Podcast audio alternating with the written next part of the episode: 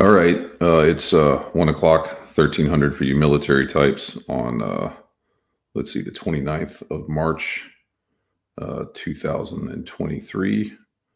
Uh, let me finish setting up one more piece of this whole thingy doodad here, and uh, we'll keep on rolling. uh, I'm not even going to do the whole Shodan stuff this session because, honestly, there's too much to cover uh, and too much to just get into. So um, let's just jump into it. Now, um, first thing is, uh, if you're not familiar with the, the deep fake side of it and some of the stuff that's been bouncing around on social uh, this week, there was a photo that came out and it was reported on C N N and C B S and M S N B C and name your whatever about Pope Francis in a puffer jacket. Um, Now, I don't know if anyone knows anything about fashion. Obviously, I don't, because I wear the same five T-shirts and three pair of jeans every day of my life. But apparently, uh, this puffer jacket comes from Balenciaga or Balenciaga or something like that. And anyway, so essentially, there was a picture that was published uh, on Reddit. It was where it started, along with a few other sites. That was a fake. Um, and it was used, it was built using this software called Midjourney, M I D Journey. If you're not familiar with Midjourney, go look it up and check it out. I was playing with it the other day. It's pretty staggering what you can do with it. Um, now, if you look at the the pictures, they're not terrible. I mean, they're actually pretty solid. Like, even the shading and the shadows are correct. Uh, the posture looks correct. There's no weirdness coming out there. So, but the, the thing to really walk away from this is... Um, Uh, is that this freaked out a bunch of Twitter people. And I don't mean like ten or fifteen. I mean thousands of Twitter people that were going after immediately this publication that came out. Uh, and it was the Pope is wearing, um, and I, I, I didn't even know this because I'm not into fashion, but I guess Balenciaga or whoever the hell you say their name um, is in some sort of kerfuffle about, uh, you know, pictures with kids or some shit. Uh, I, I don't know. I don't want to know. But you know, the the the, re, the reality here is not that it's the Pope wearing a puffer jacket. Honestly, who cares? If he's the Pope, he can wear whatever the hell he wants. I mean, that hat that the Pope wears is pretty amazing. So wear, wear a puffy jacket if you want, Mister Pope. But the ease with which this was created and the fact that it was started on one particular forum and spread to the rest and had people up in arms, especially because this one is this person is a you know leader in the Catholic faith. Um, is interesting, and it's it's comical that this time it was a uh, a picture of the Pope with you know a jacket on that is tied to some other stuff. But the the real issue is if we're looking at what's coming, right? In the U S, and I'm talking about the U S because that's where I live, but obviously there's broader implications. We're coming up on another election cycle. Fuck. I mean, it is what it is, but we are coming up on another election cycle with some of the same players in the space that were in here last time that caused other issues. How hard is it for someone to go off and use Midjourney or DALL-E or Valley or G P T or any of those things to come up with a believable conversation, picture, video, et cetera? Go off and jump into a social media channel or even better, some social influencer person's account and then push that stuff out to the masses. Um, what if you put a picture up of the Pope wearing a Confederate flag? What if you put a picture up of Donald Trump wearing a Black Lives Matter t-shirt? I mean, there's so many ways to manipulate this thing and to leverage the chaos that will ensue for a variety of purposes. And the problem that we have, because I posted some stuff about this this week, was people like, oh, it looks fake, whatever else. If you got a brain in your head, yeah, it looks fake. Guess what? There's a lot of fucking idiots out there. There's a lot of absolute morons that are running around that happen to be in places of significant influence that buy this stuff or that think that it's real. And then they push it. It becomes a narrative. I mean, the, the greatest example that I had was when the murder hornets were the thing. Murder hornets have been in the U S for forty years, but because there was a bit of a shift going on around the uh, Japanese hornet in the U S and there was an opportunity to leverage that to cause some chaos, they did it. These organizations that were involved in that did it, and it it just proved the, the approach. And that's a bug. That's literally a bug, not a computer bug, like an actual bug. What happens when this is used in an orchestrated nation state psyops type of attack uh, on the population that is already tweaked up and already ready to go to blows in some instances over political factions? I, I, I fully predict, I don't know if that's even a thing, I predict that there will be loss of life and physical and kinetic damage in the next election cycle based on these types of attacks. Um, you know, I think, I think that if you're not paying attention, you're missing the reality that's going on and coming your way. Um, it's happening. It happened with uh, Zelensky. There was a fake video from Zelensky telling his Ukrainian troops to lay their weapons down. And it took like twelve or eighteen hours for people to get ahead of that.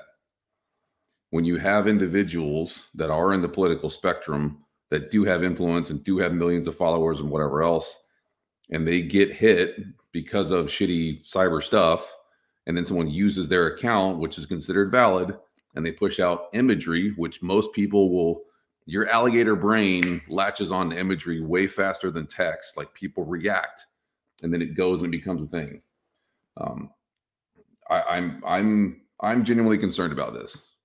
So, I'll, like I said, at the end of this, I'll put all the links to this, and I'll sh- I'll put the link in there of the Pope picture. If you just cursory looked at it, you wouldn't know that it's kind of a fake picture. Um, you have to actually go look at the Pope's hand to see that there's something weird going on with the water bottle. Again, weird stuff. Uh, now, following on to that, let's go down the rabbit hole on um, an annual report that came out from Cofense, uh, C O F E N S E. If you're not familiar with Cofense, they put out some pretty interesting information. This is the twenty twenty-three annual state of email security. And since this is March, my guess is they mean actually it's twenty twenty-two, and this is their analysis from last year. It comes out this year. Annual state of email security. Um, these folks do a lot of stuff and see a lot of emails, and they put together a whole bunch of information from third-party questionnaires and et cetera, et cetera. It's got the whole methodology that they put in here. Cofense, the company, saw five hundred sixty-nine more malicious fee- phishing emails that had a four hundred seventy-eight percent increase in the number of credential phishing-related active threat reports. Um, so... Interesting. Like, the numbers are going up, not going down. Now, you could argue that the numbers are going up and you're not seeing as many compromises directly related to phishing because phishing is getting phishing training is getting better. That's probably accurate at some stage. But what if you follow further down into this report, um, you'll see that they actually start breaking out, well, which things are the most uh, targeted within the context of phishing. And guess what? It's still the same stuff it was years ago. It's it's creds. Like, that's what adversaries are going after, because creds give you good things. Um, several inputs to Cofense uh, saw an increase of almost five hundred percent of credential-specific phishing threats. So, substantial increase. Uh, does that mean that we should give up on phishing training? Absolutely not. But does that mean that it's basically, in my experience and interest, more proof that we keep treating people as technical controls and expect things to get better, and that's not the case. Um, they have a question here about business email compromised domains. What do you get when you analyze ten thousand email accounts used to send over twenty-five thousand emails? You get visibility in which type of email accounts used by threat actors go undetected. Also noteworthy, we saw that nine different customers received an email from the same email address, which is a spoof domain. Most of those are free email domains, but the next level of that is I S P. Uh, and overall, in twenty twenty-two, there was a three hundred forty-one percent increase in web tech three technologies using fish, used in phishing campaigns. There's an eight hundred percent increase in the use of targeted phishing leveraging Telegram bots. So phishing, honestly, when you're looking at the numbers, is getting worse. It's just be, why is it getting worse? Because the bang for the buck for the adversary is so good. Now, here's where I think there's some veracity given finally to the credence around browser isolation being useful. It talks about the types of attacks, and it says specifically where's the biggest growth, malicious H T M L attachments. If you were using a solution that had isolation within the containers and the browser sort of side that we're talking about, you could negate a lot of that. And it doesn't, you don't have to not get phished. You know what I mean? Uh, Adobe is the top domain used for phishing emails. Adobe followed by SharePoint, followed by Google, followed by Canva, followed by A W S, by Evernote, Dropbox, Box, Microsoft, and ClickFunnels, whatever ClickFunnels is. Uh, the top level domain is .com, obviously. And the third one, the top level domain is fifty-four point two eight percent. The next one down, .net, which who looks at .net stuff, is seven point two three. Um, the most active type of phishing emails, and this is the interesting takeaway here, is reaching inboxes, .pdf, .html, .docx. And they're, we're not talking like a little bit of growth. We're talking substantial hundreds of percentile over time, over the last year. And obviously, anytime you're looking at stuff from a vendor, um, it's not to knock the vendor, but you do have to take it with a little bit of a grain of salt because there's always, you know, wag the dog scenario. But those numbers are substantial. Um, so like I said, I'll throw this link to this report in there. Chew on it yourself. I think it's got some really interesting data and could be used for a whole bunch. I mean, if, you, if you're trying to put together your strategy and your budget and you're saying, look, I got a million dollars and where does a million bucks go? Well, if I look at the data that tells me historically, including the Verizon Dibber and the Cofense report and all these other things, where adversaries get their initial compromise, where would I put my money other than that? I mean, duh. You know, it's not, uh, this ain't rocket surgery. Um, if the bad guys are literally telling you what they're going to do and you choose to do the opposite, you kind of deserve what happens to you. Hate to be the one to say it. Cymulate, I'm not sure if that's how you say their name. Cymulate, C Y M U L A T E, I think that's how you say it. But anyway, they really, they produced a report findings from a million security assessments. Um, pretty interesting. The key takeaways, uh, most organizations are testing for trending threats at the expense of the ones they are more likely to experience. Like I literally just said, organizations are actively testing against threats seen in the news because they're sexy, shiny, cool, likely from pressure to report on their exposure risk to emergent threats. That's a good up, that's good up to a point, but it takes away from assessing threats and exposures that are more likely actively targeting the business. Uh, known and cataloged industry-wide security issues remain unaddressed. forty percent of the top ten C V Es identified most by vulnerability management platforms were over two years old and yet remain unpatched. forty percent over two years old. A significant number of organizations are not testing against more widely recognized threats such as ProxyNotShell and Emotet.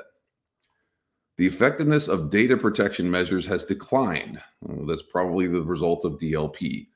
Jumping from thirty to forty-four in twenty-two, the average data exfiltration risk score has worsened considerably. Network and group policies have had a positive impact on prevention of uh, data exfiltration, which has driven hackers, attackers to resort to alternative exfil methods, mainly phishing and getting it that way. ninety-two percent of the top ten exposures are related to domain and email security. Do you see a trend? Like, I, I can't be the only person that gets the, like, what's the, the Charlie from It's Always Sunny thing with all the pins on the wall and the string? Like, it's there.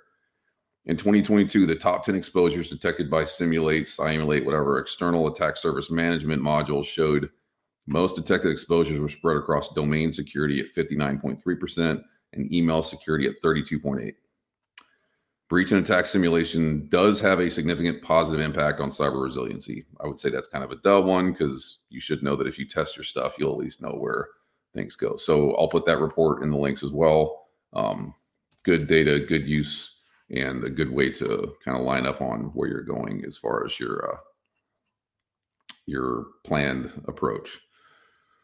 Uh, the, this report that came out from... Uh, Uh, the Record on Recorded Future, Alexander Martin, March twenty-sixth, twenty twenty-three. So Lloyd's of London says its controversial cyber war exclusions could hit profits. Aw, I feel so bad for you because you guys are admitting that your way of ripping people off is coming back to bite you in the ass. The chief executive of Lloyd's of London warned last week that it could suffer a short-term hit to its income as a result of its controversial cyber war exclusions. Lloyd's, which is not an insurer itself, but a corporate body and market for underwriters, was criticized last year after developing several exclusions allowing insurers to reject claims in the event of a state-sponsored attack. If you're not familiar with this, it's called the war clause. And essentially, these folks have come up with some crazy thing like in algebra where there's a transitive property that if my organization is attacked by a hacker group that's using servers in Ukraine because Ukraine is at war with Russia, therefore the transitive property of cyber insurance says, I was attacked in an enemy nation state sort of thing that's at war with somebody. Therefore, I'm part of the war exclusion. Like, it's total horseshit. It's just so they don't have to pay. Um, during Q and A sessions on March twenty-third, following its annual results announcement, Lloyd's chief executive John Neal said it was self-evident that underwriters could not provide carte blanche cover for cyber war. And this is the C E O of Lloyd saying, we cannot leave ourselves in a dot, dot, dot situation, for example, with business interruption claims. We're debating the cover at the point of loss, he said, as reported in Insurance Insider, adding that even if the stance meant a short-term hit on income, cyber remains the fastest-growing product in the insurance market. Hmm. So when you have the executive of one of the largest companies on the planet telling you that what they're selling is not up to par, and they're taking a hit because it's a ripoff, but then they're saying that that's the fastest growing product in the market, sounds like problem to me. The development of the exclusion followed several high profile and multi-year legal cases related claims around NotPetya, which was in twenty seventeen, that reportedly caused more than ten billion dollars. Hmm? Uh, blah, blah, blah, blah, blah. Last year, Mondelez International and Zurich American Insurance reached a settlement in their multi-year legal battle over the food company's claim that also was hit during NotPetya. That followed a New Jersey court ruling in favor of Merck, which had sued its insurer, Ace American, for refusing to cover damages suffered because of NotPetya. In that case, the court dismissed Ace American's defense that the attack was an act of war and therefore excluded by the insurance contract. Merck's lawyers successfully argued that acts of war, as defined in the contract, referred exclusively to official state actions, which didn't apply to the NotPetya attack. So, more stuff on cyber insurance. I'm not going to read through the rest of this because I'm not a lawyer and I'm not an insurance expert, but uh, be aware that this is the way that this is being put together. And if you are buying cyber insurance and cyber insurance policies, make sure that you know what's the what, because there is a real issue and risk that is going on with the way that this whole thing is run, managed, maintained, et cetera, et cetera. Um, if you're not looking at it, then that's a problem. Um, for sure, for real, for super, super real. Know this. And okay, uh, like I said, I'll throw that in there. Um, Identity Theft Resource Center also published, this is a good time of year because everyone's publishing their annual stuff from last year. Uh, annual data breach report reveals record number of compromises. Hmm. The twenty twenty-two report from uh, Identity Theft Resource Center, top ten compromises, Twitter, Neopets, didn't even know the Neopets was a thing, sixty-nine million victims, A T and T, Cash App, Beetle Eye, uh, and then a bunch of other things. Um, Let's see, one thousand eight hundred two total compromises, four hundred twenty-two million total victims. Now, a lot of those are probably deduped, that need to be deduped, whatever else, but it is what it is. Top ten data breach attributes, name, social, date of birth, address, driver's license, medical history, bank account. Like, here's the question that comes from this. And again, this is something that everyone should look at and read. If regulation and all these other things that we put out there, Sarbanes-Oxley and G D P R and blah, blah, blah, actually were doing what they're supposed to be doing, would this still be a thing? Because when you're looking at what's been compromised, that's all P I I, that's all HIPAA, that's all high trust, that's all P C I data. Why aren't companies going out of business because they've been hit with this? And they're not hit once, they're hit repeatedly. And all they do is stroke a check and go on about their day and continue getting past it. And they say that they're compliant, whatever else, and nothing happens. There is a standard for negligence in all kinds of industries, in car and automobiles and medical malpractice, whatever else. There should be a standard for cyber malpractice, cyber negligence, because if those fines and if those compliance regulations and requirements are not doing what they're supposed to do, why? Because no one's actually penalized. What happens in other organizations, in other verticals, when somebody does things that are knowingly negligent and overtly wrong? Somebody goes to jail. Put people in jail and watch what happens. Stop with the bullshit. We're going to fine you and it's going to be four percent of this and blah, blah, blah, that and whatever else. So what? That's the cost of doing business. Put somebody in jail. Put one executive in jail for negligence for three years. Watch how the market change. Guaranteed. Until that happens, who cares? Doesn't matter. Not going to make a lick of difference. Um. Yes. So the executive order uh, that came out recently um, uh, sets up guardrails for use of commercial spyware. This, honestly, I read through it two or three times because it's a bit confusing to me. So let me let me read some of this for you. President Biden signed an executive order on Monday. That's uh, this Monday.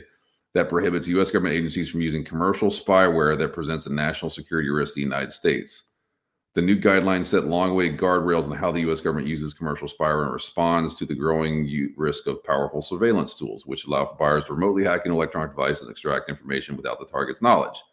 Um, in examining the issue, the White House found that commercial spyware vendors were aggressively marketing, seeking to make inroads into the U S with many law enforcement agencies, et cetera, et cetera. Monday's guidelines seek to help agencies avoid the use of technology that history being used against the United States or violating human rights. But the executive order does not provide an outright ban on U S agencies using spyware. Rather, the order seeks to prevent the use deemed unacceptable to the U S government. Um, yeah, so I don't quite understand from reading through this what what the point of that is. Having worked in the government, in the military, and as a civilian, and as a contractor, Uh, you're not allowed to use spyware programs on government devices for stuff. I don't, I don't know. And I read through the executive order. I don't exactly get what they were trying to say here or why this was newsworthy. Um, it, it, it's a real kind of, huh?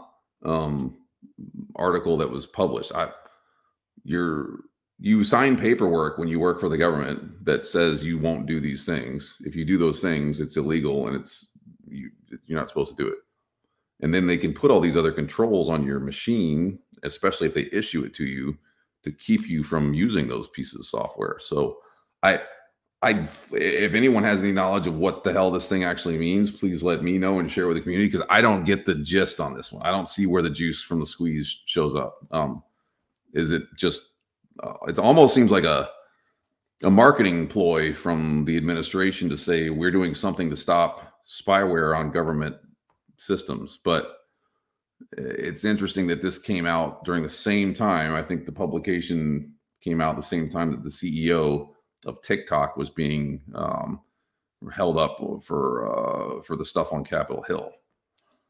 I don't know. You could have just said ban TikTok. I mean, yeah. Uh, Ivanti published a report uh, on government cybersecurity status. Um, this was super interesting too, because when you look at it, um, there's some data in here that's kind of troubling. And th- this is not just the United States. This is government, broadly government. Uh, Ivanti surveyed eight hundred government employees worldwide. So it's global. Um, A proliferation of devices, users, and locations adds complexity and new vulnerabilities. forty-seven percent of security professionals worldwide say they don't have high visibility into every user, device, application, or service on their networks. thirty-four percent of government workers, again, worldwide, surveyed use the same similar passwords across multiple devices. Hmm, thirty-four percent, so that's three out of ten, one in three, substantial. Do employees think their actions matter? And when you look at this globally, thirty-four percent of the employees surveyed out of eight hundred said, nah, um, not really, doesn't matter. Uh, in the U S, interestingly enough, only about twenty percent. So better numbers in the U S, whereas Germany, fifty-three percent, like half were just like, it doesn't matter what I do. I don't care. Um, interesting. Government workers get phished. Uh, thirty percent of government workers globally say they've been a target of phishing. five percent of that thirty have fallen victim to a phishing attack by clicking a link or actually sending money to whoever they were phished by. Um, and if you go further into this, you can look at what actually is more interesting on the specific failures.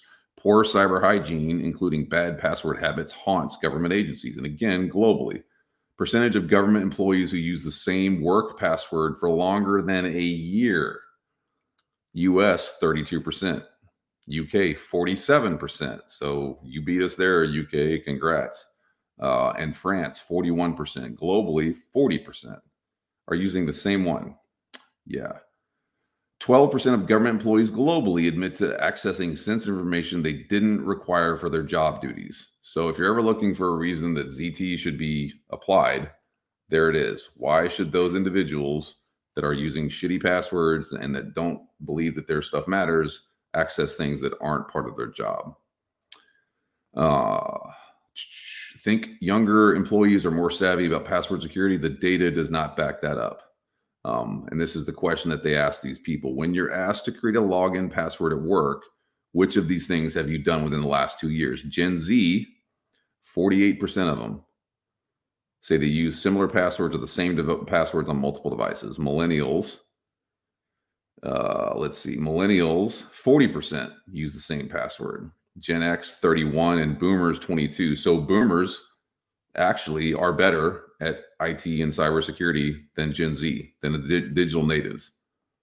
That's pretty damn interesting if you ask me. So don't hate on the boomers because they're better at this than you young whippersnappers. Does your organization provide mandatory cybersecurity training? Globally, thirty-nine percent don't. Uh, France, seventy-eight percent don't. twenty-seven percent of government workers globally feel very prepared to recognize and report threats like malware and phishing. twenty-seven percent. Um, couple more things here that are uh, tied into this. So uh, most commonly reported barriers to global cybersecurity excellence: tech stack complexity, lots and lots of tech, security skills gap, second to that. Uh, training, third to that. Over-reliance on trust, fourth. Budget, fifth. Lack of leadership, sixth. So really, it's too much tech.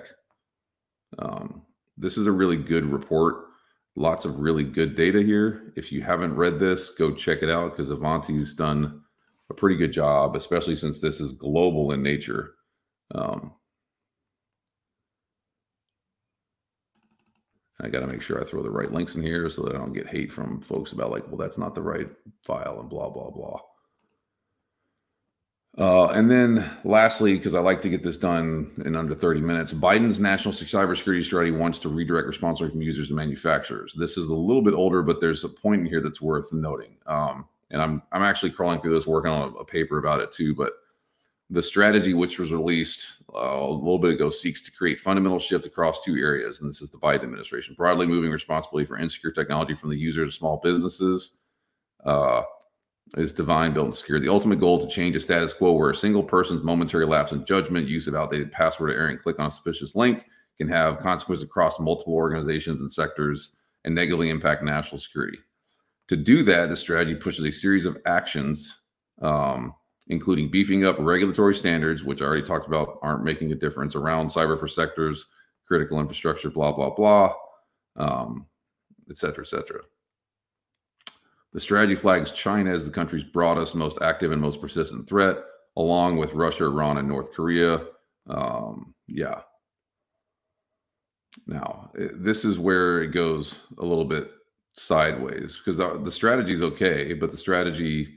Uh, and I'll get in, I'll throw it at the end of the thing, but specifically it says that these are um, aligned on self-reporting uh, and self-attestation and are not mandatory. So guess what happens?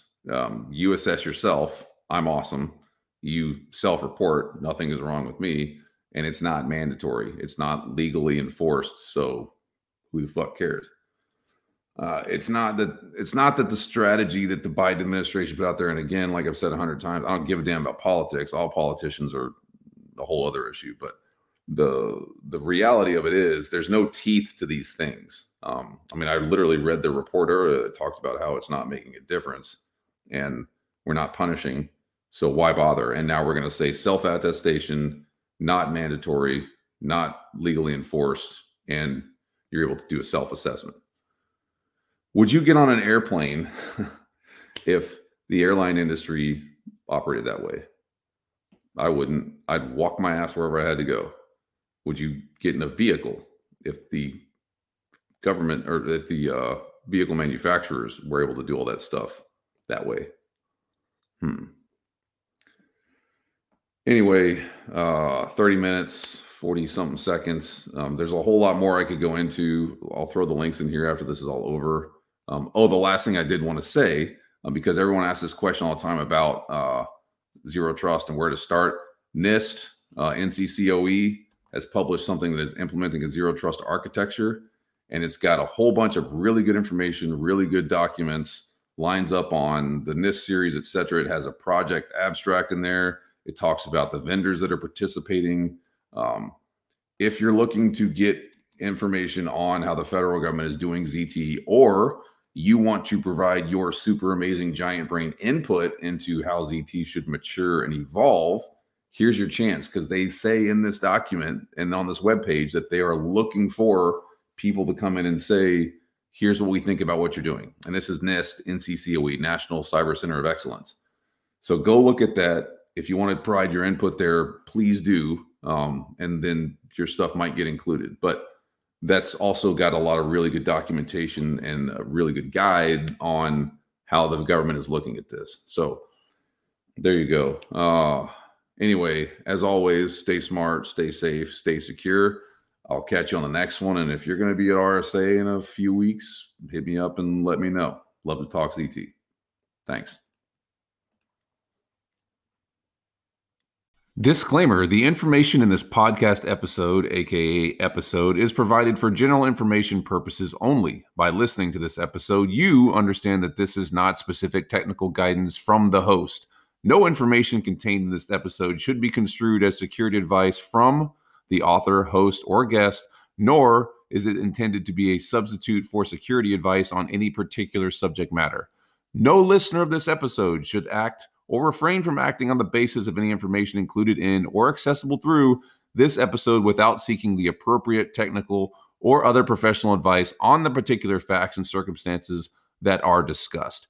This podcast is for informational purposes only. All views expressed therein are those of the host and his guest and should not be considered as being endorsed by nor related to the host or the guest's employers.